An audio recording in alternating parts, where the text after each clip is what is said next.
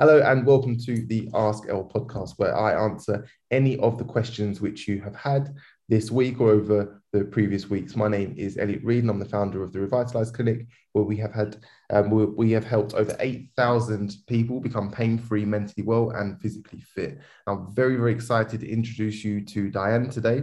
Diane uh, started off as being one of my patients, and the laughter that experience during the, the, her treatments was was amazing. She's got a fantastic sense of humor, but as well as that, there was a story which really captivated me um, from Diane's past, which she's going to share with you today. Now, on a the focus of today's podcast, the focus is going to be about suicide and suicide prevention. Diane, who founded CASAS in 2021, knows from personal experience the pain and heartache it brings when losing someone through suicide.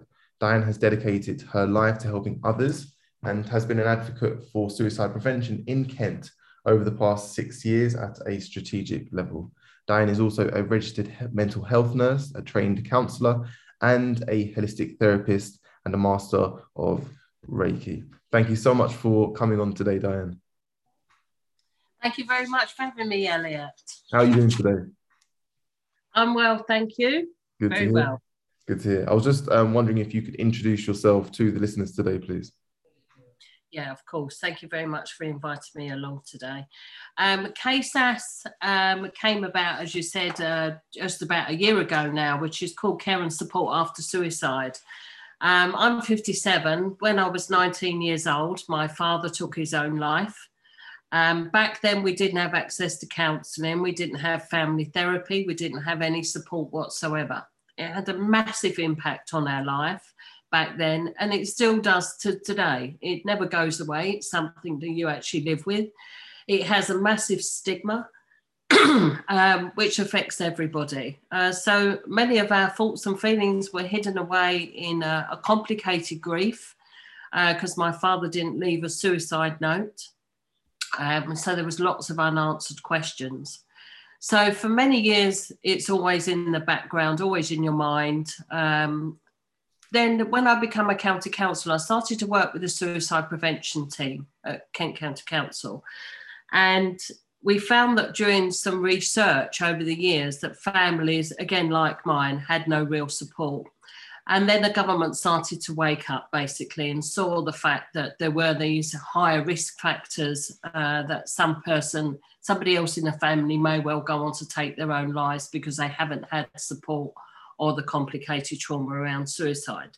So they started to look at support groups and what support was being put into place for families. And it was then that I decided that eh, actually, during my lifetime, I should actually start a support group myself. And then sometimes in life you get pushed. And a good friend of mine, they lost their only son uh, a couple of years ago. He was 19 years old. And they started to attend uh, a support group um, after hit after their loss, which was absolutely massive. So I attended a couple of those sessions with them. And it was from then that I decided, yes, I was in the right place. I trained as a counsellor, I was a mental health nurse. This is my duty and it's my service and something I wanted to do for myself and for other people because I know how much it was needed when I really needed it many years ago. So that's how CASAS came to be just over a year ago. And we meet on a monthly basis, uh, once a month at the same time. And we've been doing that for, say, just about 12 months now. And we started our second group in the Health and Wellbeing Hub down at Medway a couple of months ago. And they also meet on a monthly basis. Diane, you mentioned through your own story, and thank you so much for sharing your own story, that it was also a source of grief or a, uh, not a, a, burden, but a, a source of hardship to not have been left a suicide note. And I, I take it that there's a lot of people who lose people who are close to them due to suicide. And the question of why constantly must must be asked on quite a regular basis. I was just wondering if you have a a list or a knowledge of the factors which might lead to someone taking their own life. Yeah, I mean, again, we're all individuals. There's billions of people on the planet. Um, so we have all different conditioning, we have all different feelings and emotions. But they have done some research over the years. So some of the, the major risk factors um, include things like uh, the end of a relationship, um, domestic, sexual, physical abuse, um, prior suicide attempts uh, as well and really in my father's situation was uh, misuse and abuse of alcohol and other drugs. But that that's also that's almost like a symptom because really underneath that there is definitely um, mental illness uh, and, and, really depression. And that certainly was in my father's case. Um, having access to lethal means is also another risk factor and knowing someone who died by suicide, particularly a family member. Um, social isolation is huge, absolutely massive. So if you feel very alone, um, chronic disease and disability, and and inequalities, uh, lack of access to healthcare and mental health care, uh, and obviously, another big one uh, unemployment and, and, financial problems. So, um, deprivation, basically. So, those are just some of them. Just out of interest, it's interesting you, you mentioned that knowing someone who has passed due to suicide can be a risk factor for suicide. And it's, to me, is more obvious now how many celebrities suffer from mental illness and obviously, obviously unfortunately, how many celebrities also have committed suicide. Do you have any concerns that this might have an effect on on their fa- on the, their fans or um, people who are following these individuals? Oh, absolutely. The the ripple effect. Um, it's like uh, when suicide occurs. It's like throwing stone into a nice calm uh, lake and the ripple effect, um, not just on those that are close to you, your family members, your friends, your colleagues at work, um, depending how you took your life, obviously the impact on the service personnel that have turned up to that suicide. Um, so the ripple effect is massive. So if that's another one. So if you you're famous, then you're going to affect all those people that um, are in love with you in some respects, you know, uh, or in admiration for you. I mean, I, it wasn't suicide, but I, I still get very much affected by Princess Diana. And that was many years ago. And I still cry to this day. And I never met her. And I didn't feel I personally knew her. So I can imagine, yes, it would be a, a, massive effect on people. One of the other um, risk factors is um, and this is just some of the statistics actually. Um, um, in in the UK in 2019, I mean, we have got some recent data, but obviously with the pandemic and the time it's taken to actually have inquests, it's very difficult to come up with figures. I mean, in the UK in 2019, there was over six and a half thousand people took their own lives. Men are still three times more likely than women to take their own lives. Women tend to have a lot of suicidal thoughts. Um, and men aged between 45 and 49 have the highest rates in England and Wales. And suicide is still the leading cause of death for men under 50 years of age. And I think that's quite a stark statistic uh, that not many people know. Why do you think, and we've actually had some quite interesting discussions about this in the clinic, but why do you think men are more likely to commit suicide than, than women? Okay, one of, one of the things I'm going to change during this podcast is the word commit. Ah, sorry. Uh, now, now, don't apologise because we all do it, and it's only through recent training did I realise why we we shouldn't be using this stigmatised word for suicide. Is because uh, commit means you've committed a crime. Uh, and yes, uh, until the 1970s, I think it was, um, it was a crime to actually take your own life. And if you go back hundreds of years in the history of suicide, you wasn't even allowed to be buried in a, a consecrated ground. You'd actually be buried outside of the churchyard. Um, and they would also take all your chattels and wares and all the rest of it from the house. So you'd leave your family with nothing if you did things like that. So it's always had this real big stigma attached to it. So we try and we try and avoid the word commit these days um, uh, because of the stigma attached to that word. Uh, and now I've completely forgotten what your question was. yeah, sorry. You know, out of when, just um, from my own perception, I didn't realize that the committing was part which was um, basically explaining that you've committed the, uh, the, or alluding it to being a crime. I thought that the committing part meant to, as in to commit yourself to or to dedicate yourself to um, to a certain action. I did, but thank you for enlightening me. So, would, the correct term would be to take your own life rather than to yeah, um, something those lines. Yeah, yeah. Okay. okay. So the question was, why are men more likely to take their own lives than women?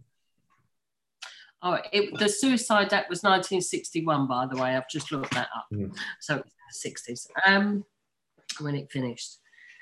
So why? Okay, so I, I, think most people will be very well aware of this. Uh, men find it hard to talk men find it hard to express their emotions.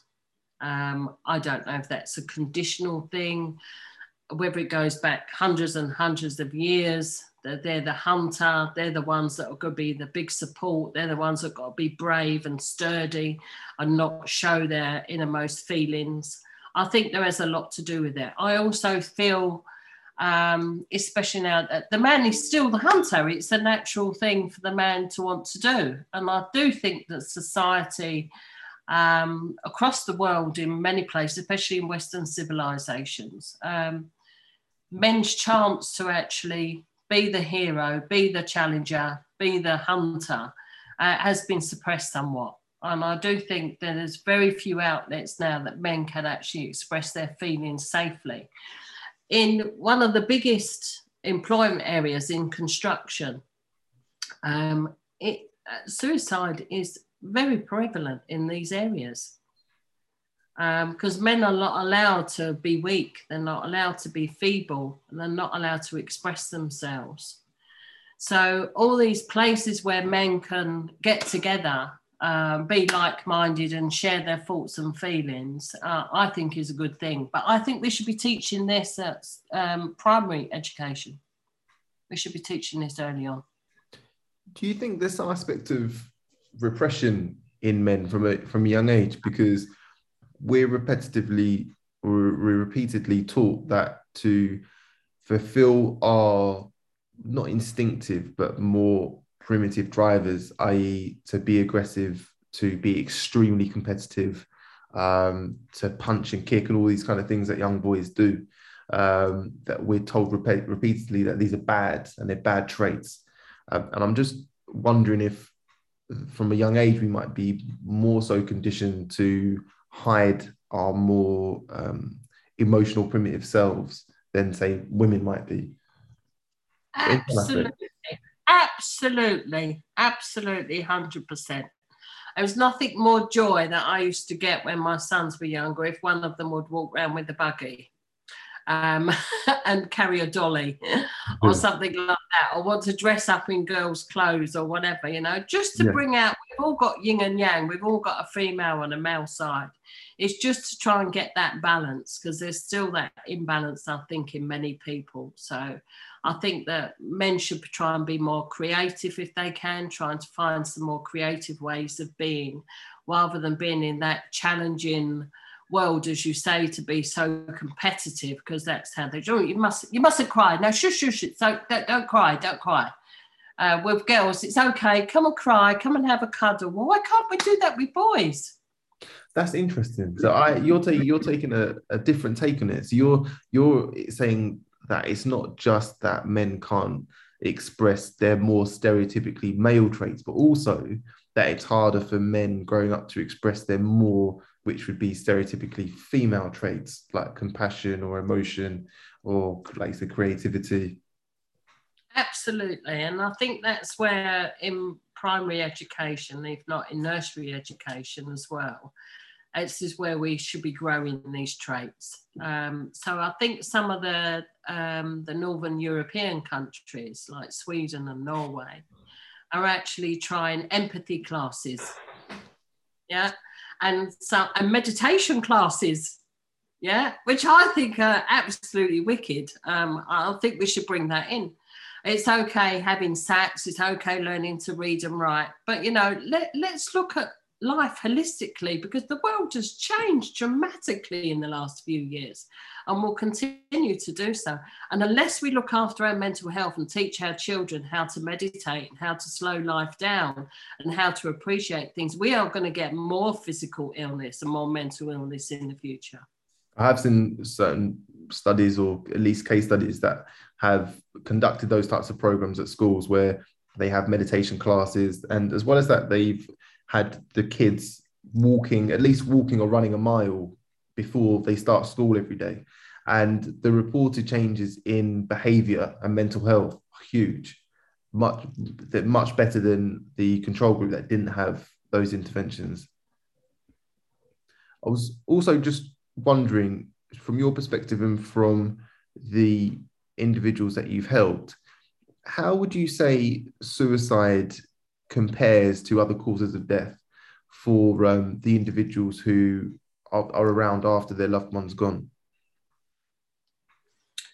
Um, I think I touched on it briefly earlier on. Um, the grieving process is much more complicated uh, with suicide than it is in other deaths. Because, um, as you mentioned earlier, um, it still affects you many years later, and quite often there's quite so many unanswered questions. Um, it may well be the trauma of the event that you replay over and over in your mind. Um, and we do that with a normal death, but, but this is so unusual, so usually totally unexpected, or even if it is expected at some point, it's still a huge shock and people can be left with PTSD, post traumatic stress disorder, uh, and many different things. But again, everybody is very individual, um, so it's going to affect everybody very differently. I mean, you've got so many different people that can be affected your partners, your siblings, sons, daughters, grandparents, extended family, former partners, friends, colleagues, patient, uh, patients, customers. I mean, the list is endless, and that ripple effect is absolutely massive. So it really does affect people uh, much more so than the usual. I mean, you do get traumatic deaths, you do get sudden deaths, of course you do, and I've had a number of those in my life, but nothing has affected me quite so, uh, such as my father's suicide. And I found that with certainly with the people that we've seen so far. Um, and they found, I, I think what I probably surprised me more than they shouldn't really. I just cannot believe that we've gone all these years and we've not had a proper system to support people following suicide. I think that's what surprised me the most because I've still seen people after one lady came in, I think she'd lost her mum, and it had been 30 years and she'd not spoken to a single soul about the loss of her mother. 30 years. And there are so many people out there like that. And this links to my next question. Why, why the stigma? Why is there so much stigma uh, surrounding suicide? I, I still think it goes back not just in this lifetime. I still think it goes back hundreds, if not thousands of years, because suicide has been around for many, many years. And it's the way we've treated suicide. And I think it's almost in your genes as such, and in your culture and in your conditioning as how you uh, how it affects you. So I think all those things are passed down the generations. So I think that is one thing. So this is why we still use this word commit, because it was the law so there's a huge stigma around that. And again, if you look at the history, uh, you know, to be buried outside a consecrated ground, taking all your chattels and wares away from the family, that stays with generations and carries on. And the more you don't talk about it, the more there's a stigma. I'm so ashamed. I feel totally ashamed. My my father took his own life back then. I didn't know who to turn to. Nobody would listen to me, and everybody would run in the other direction. It's almost like I suppose another loss. Um, I'm not going to compare, but I know certainly a family member uh, lost a child um, in stillbirth, and nobody could face them. Nobody wanted to talk to them because they didn't know what to say. So I, I do think stigma is is around that because nobody want nobody wants to talk about it. Everybody finds it very difficult.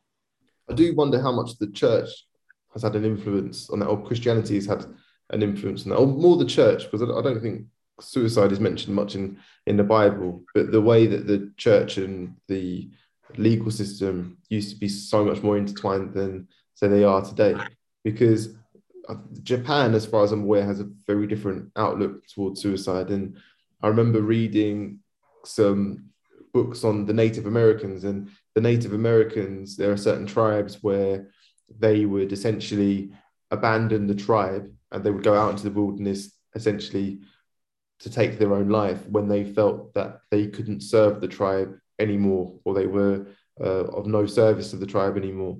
So it does seem that suicide has a very culturally specific stigma or culturally specific meaning to it. Yeah, I, I, you know, I probably should do some more research. I suppose if I was doing a thesis, I should look at the uh, the religious side of things. Um, oh, and I haven't done too much. I haven't done too much on that myself. I just I just googled actually COVID and suicide. Um, and just a, report that came out in February of last year, Japanese uh, rise is that a warning for the world um, because their their suicide rates actually surged horrendously so and actually went up by 15% in women. Mm. So I, I, think there's going to be an awful lot of statistics over the next couple of years once all the inquests are done, and then we can see a much clearer clearer picture across the world, really. Well, in part of an article which I'm writing at the moment, I came across a statistic that in the UK over lockdown, the reports of feeling anxious quadrupled. So four times as many people reported symptoms of anxiety as previous to, to lockdown. I think it yeah went from um, about 11% to 42% of people experience sensations of anxiousness or anxiety. Now, oh, without without a doubt. I mean, I um, in the last year, I've been um, I've been doing vaccinations as a nurse, and I felt very privileged to be able to go and do some housebound people. Um, so the most vulnerable uh, weren't even allowed to leave their houses during lockdown. And when I'm talking to them, it really does bring it home how anxious people have become um, and how isolated people have come as well. And now with the restrictions lifted uh, and face masks taken off, um, there are still people out there that are religiously going to be doing every single thing to try and protect themselves with COVID. But there is an awful lot of anxiety out there, without a doubt. There still is. And that's going to be long term because I know the waiting lists for counselling, for instance, uh, are very long. My last question to you, Diane, and this is one I wanted to ask you the most. Having such upfront and close experience with death, how do you feel this has shaped your perception of life, if it has done at all? Well, there's a big question. there's a big question. Um, well, you know, I, we're only, I, my belief is we're only here a short time on earth. And I believe that we're here to learn to love unconditionally the earth, people, the environment, and most of all ourselves. Um, this is kind of hard to do when we've got all that conditioning we've talked about and the expectations we have on life uh, because of how we've been brought up and what we've experienced. Our ancestors, our culture, all have a part to play. But through my own studies, my own spirituality, and studying past life regression and things like that, um, I believe that those who take their own lives uh, will come back again in another life. And maybe having to relearn or undo patterns of karma from previous lives all over again. So for me, we're all one, really. We're all, in essence, the same people. We might have all these conditions attached, but we've all got a soul. And we're all here um, really to become the best people that we can be in this life. So we're all learning through heartbreak, through loss of self esteem and abuse sometimes. And sometimes it's just too much for people to cope with. And this is how, you know, when they take their own lives, it's their only way out for them. So it, it shaped me in the extent that I went on to do my counselling um, and I returned to practice as a nurse. But my my future is I didn't I didn't foresee anything beyond CASAS, but just recently I've touched base with um, Ellenor Lions Hospital, Ellenor Hospice actually, and talked to them about their counselling service. And I think it's probably part of my future plans now uh, to complete some work that I've started and to continue on that vein because I, I, really do think with this massive explosion of mental health rhetoric over the last few years and the increase of uh, suicide over the last few years as well, it's probably my duty to actually carry on supporting people around mental health and actually continue with my counselling uh, in the future. I wish you all the best with that journey, Diane. That sounds absolutely amazing and fulfilling. It sounds like you're going to be a, a huge asset to the community, as, as you already are. Um, I was wondering if you could share with the listeners as to how they could learn more about CASAS or how they could book into the meetings if they're if they're interested in doing so. Yeah, of course. Um, uh, you can go turn to the website, which is www.mykasas, which is c a s a s www.org.uk. You can contact us through the website and have a little bit, um, you can learn a little bit about us on there.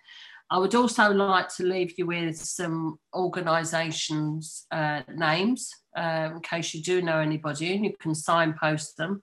So always remember Samaritans are there. You can find their number online. Also, uh, a charity called Calm campaign, Active uh, Lives of I can't remember now, but it's called Calm. and Papyrus is another one for young people. And locally, we have something called Release the Pressure, and it's a 24 hour um, telephone line, which is free.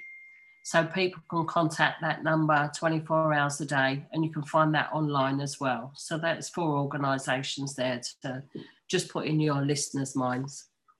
Amazing. Dan, I can't thank you enough for your time today. Thank you so much for uh, providing us with your wisdom and your experiences and your very useful um, tips. Thank you so much. And for those who are listening, please check out Diane's website. Thank you.